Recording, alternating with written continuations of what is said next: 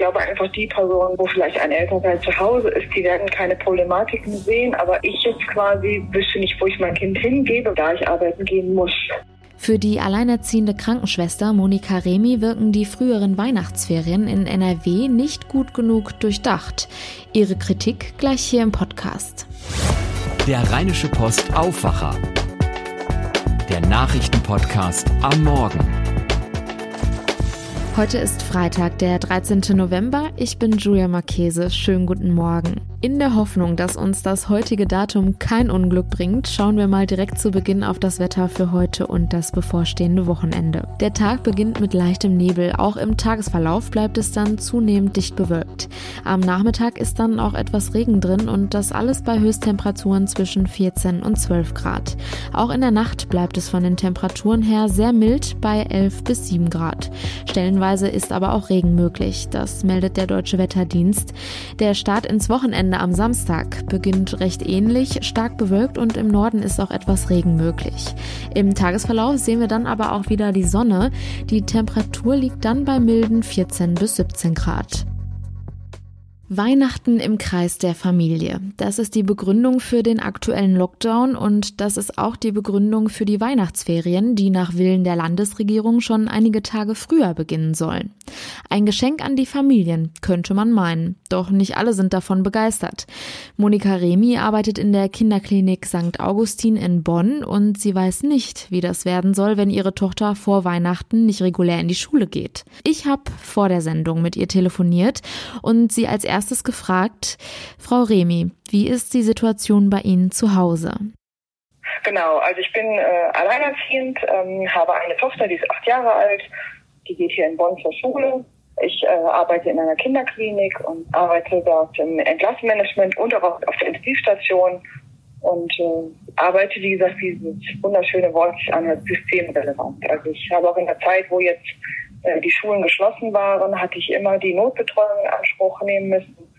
Das mal, mal mehr gut und mal schlechter lief. Ähm, ich musste immer auf Fremdbetreuung. Ich hatte keine Familie, wo in der Nähe, die wohnen halt weiter weg. Und es ist halt immer auf Freunde muss ich zurückgreifen. Und das ist ja auch nicht der Sinn der Sache, wenn man ein schulpflichtiges Kind hat.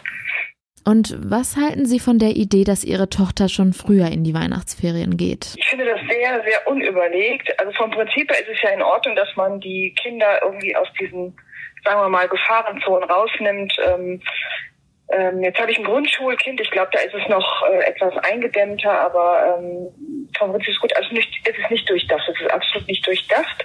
Ähm, ich glaube einfach, die Personen, die Homeoffice machen können, wo vielleicht ein Elternteil zu Hause ist, die werden keine Problematiken sehen, aber ich jetzt quasi wüsste nicht, wo ich mein Kind hingebe, weil ich müsste eine Fremdbetreuung suchen, da ich arbeiten gehen muss. Ja, ich werde auch kein Frei bekommen, ich muss arbeiten. Und das andere ist, mein Kind kann dann zu Hause bleiben oder fremdbetreut werden, damit ich Weihnachten zu Oma Opa gehen kann. Was mache ich dann, wenn ich weiterhin Kontakt habe zu Covid-Positiven? Für mich ist es unüberlegt, also nicht zu Ende gedacht.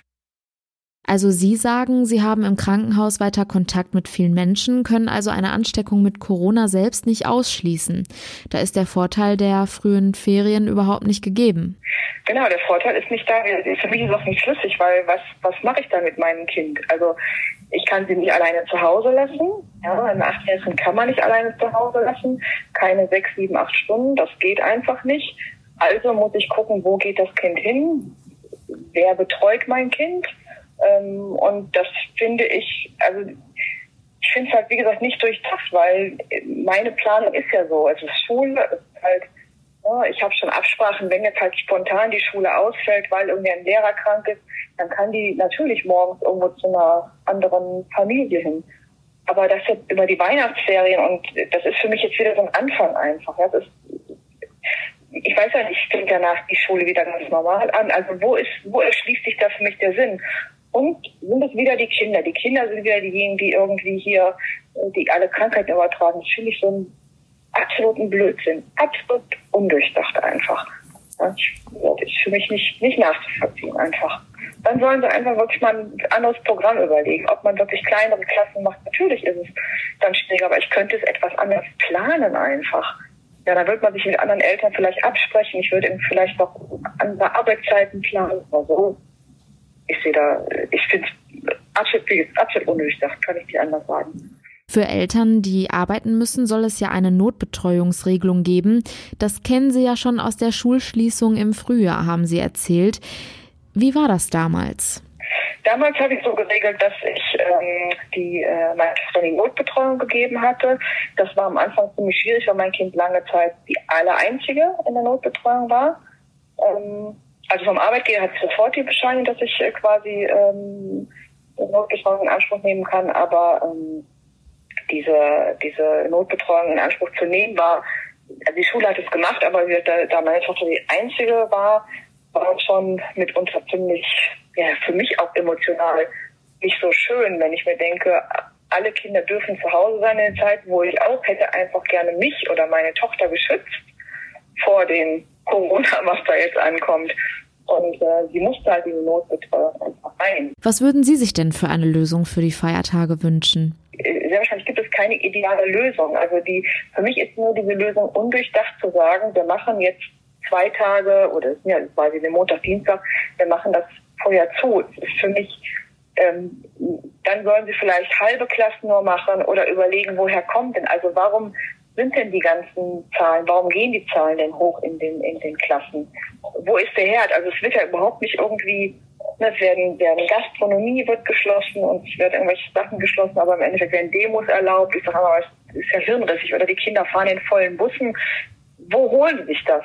Ja, ähm, es ist halt, wie gesagt, es ist für mich nicht schlüssig, warum ich eine Schule früher schließe und damit im Endeffekt Weihnachten rette. Das ist, ne, ich, ist für mich nicht durchdacht. Ich weiß auch nicht, was ich mir jetzt anderes wünsche, aber ich finde es einfach total Hanebüchen zu sagen, wir schließen jetzt die Schule am 18.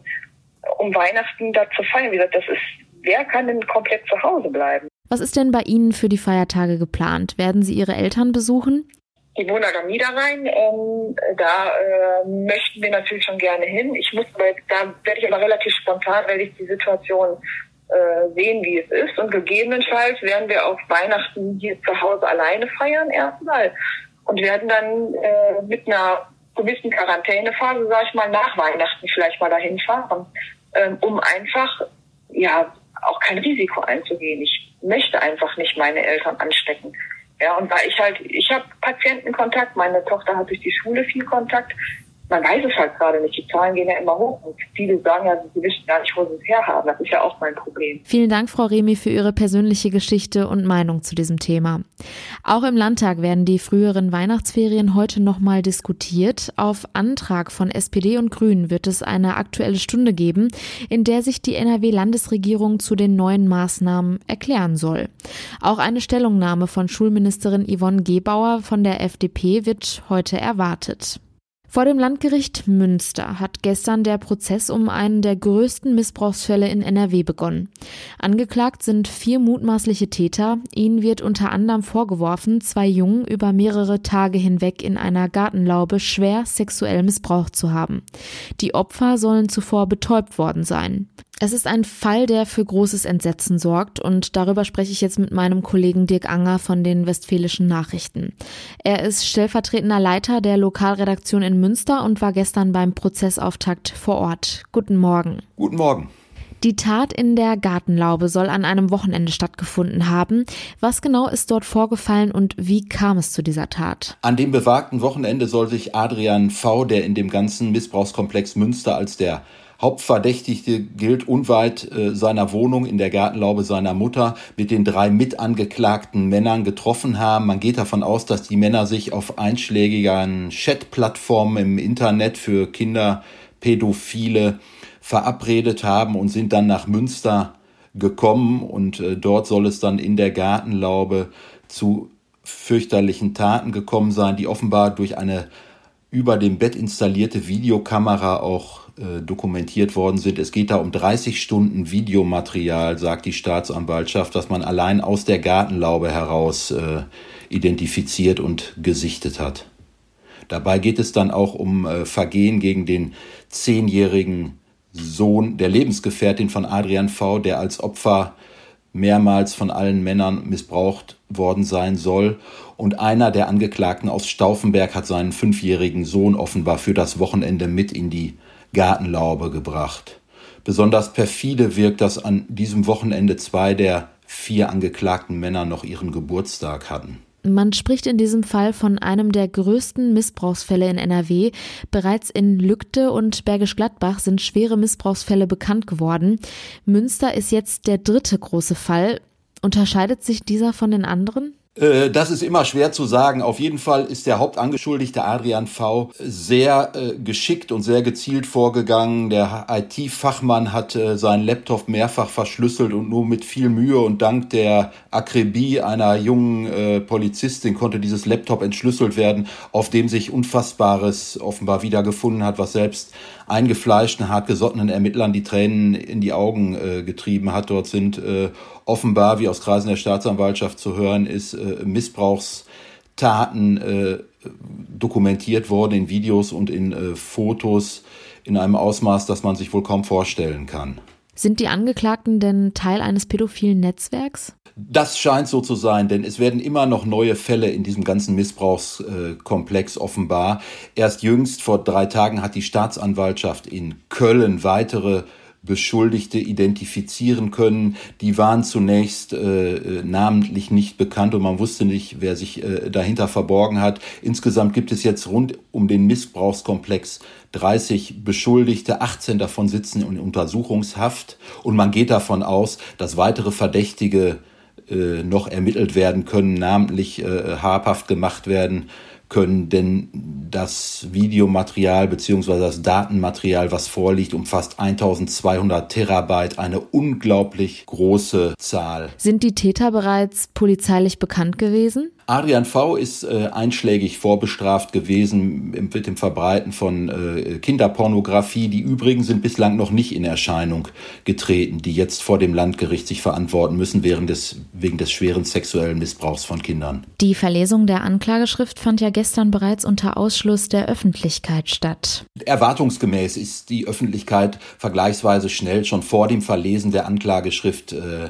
ausgeschlossen worden, denn es geht hier um schutzwürdige Interessen von minderjährigen Opfern und die äh, wiegt das Gericht in der Regel höher als das äh, Interesse der Öffentlichkeit an Information. Hier geht es um Kinder, die Opfer geworden sind und insofern sollen die Einzelheiten aus dem Intimleben auch nicht einer breiteren Öffentlichkeit äh, bekannt gemacht werden. Morgen beginnt dann direkt der zweite Prozesstag. Was ist zu erwarten? Ja, man wird sehen müssen, ob die äh, Angeklagten sich einlassen zu den äh, Tatvorwürfen. Bisher, so heißt es, haben sie geschwiegen, sowohl die äh, Adrian V. als der Hauptbeschuldigte, wie auch die drei anderen Männer aus Stauffenberg, Hannover und Schorfheide. Auch Adrian V.s Mutter, die äh, die Gartenlaube überlassen hat, äh, hat bislang nichts gesagt. Äh, ob das so bleibt, wird der morgige Tag bringen. Vielen Dank, Dirk Anger, für die Eindrücke aus Münster. Kommen wir nun zu den weiteren Meldungen aus NRW. Gerade frisch in die Ausbildung gestartet, voller Hoffnung für die Zukunft und dann schlägt Corona zu. Azubis aus ganz Deutschland erleben die Pandemie sehr unterschiedlich. Das wurde gestern bei einer virtuellen Veranstaltung mit Auszubildenden, Ausbildern und Bundeskanzlerin Angela Merkel deutlich. Die einen gehen top ausgestattet ins Homeoffice, die anderen machen sich Sorgen um die Zukunft ihrer Branche. Aus Düsseldorf war die angehende Büromanagement-Kauffrau Dana Gärtner dabei. Sie hat vorher eine Ausbildung zur Kellnerin angefangen und macht sich Sorgen um ihre Freunde, die weiter in der Gastronomie lernen. Da wollte ich jetzt einfach mal nachfragen, dadurch, dass die Gastronomie jetzt wieder geschlossen ist, was Sie denken, wie man die Auszubildenden motivieren kann, die Ausbildung fortzusetzen? Oder wie sehen Sie generell die Zukunft für die Ausbildung in der Gastronomie? Die sehe ich sehr positiv, die äh, generell. Also das kann jetzt eine Durststrecke sein, solange wie wir noch keinen Impfstoff haben. Das wird sich noch hinziehen. Aber man lernt ja einen Beruf für sein ganzes Leben. Und da mache ich mir keine Sorgen, dass die Gastronomie nicht mehr ein guter Ausbildungsberuf ist. Es werden einige kleinere Restaurants natürlich auch in Schwierigkeiten kommen, das muss man auch sehen. Und deshalb versuchen wir jetzt ja auch die Entschädigung möglichst gut zu machen für den Monat November. Aber ich würde auf jeden Fall jetzt nicht äh, die Flinte ins Korn werfen und etwa aufhören, diesen Beruf zu lernen, sondern äh, diese Berufe weiter, also unbedingt weiter zu lernen. Ab heute Abend erhellen 24.000 Glühbirnen die Königsallee in Düsseldorf. Trotz den durch Corona ausfallenden Weihnachtsmarkt haben Lichtdekorateure in den vergangenen Wochen noch zusätzliche 10.000 LED-Birnen platziert, um das Stadtbild zu verschönern. Anschalten wird die Lichter heute Düsseldorfs neuer Oberbürgermeister Stefan Keller. Und das war der Rheinische Post Aufwacher vom 13. November 2020. Wie gefällt euch unser Podcast? Bewertet uns doch gerne mal in eurem App Store. Wir würden uns total über euer Feedback freuen. Ihr hört uns ansonsten wie gewohnt wieder am Montag mit den aktuellen Nachrichten aus NRW und bis dahin natürlich auch weiterhin jederzeit auf RP Online.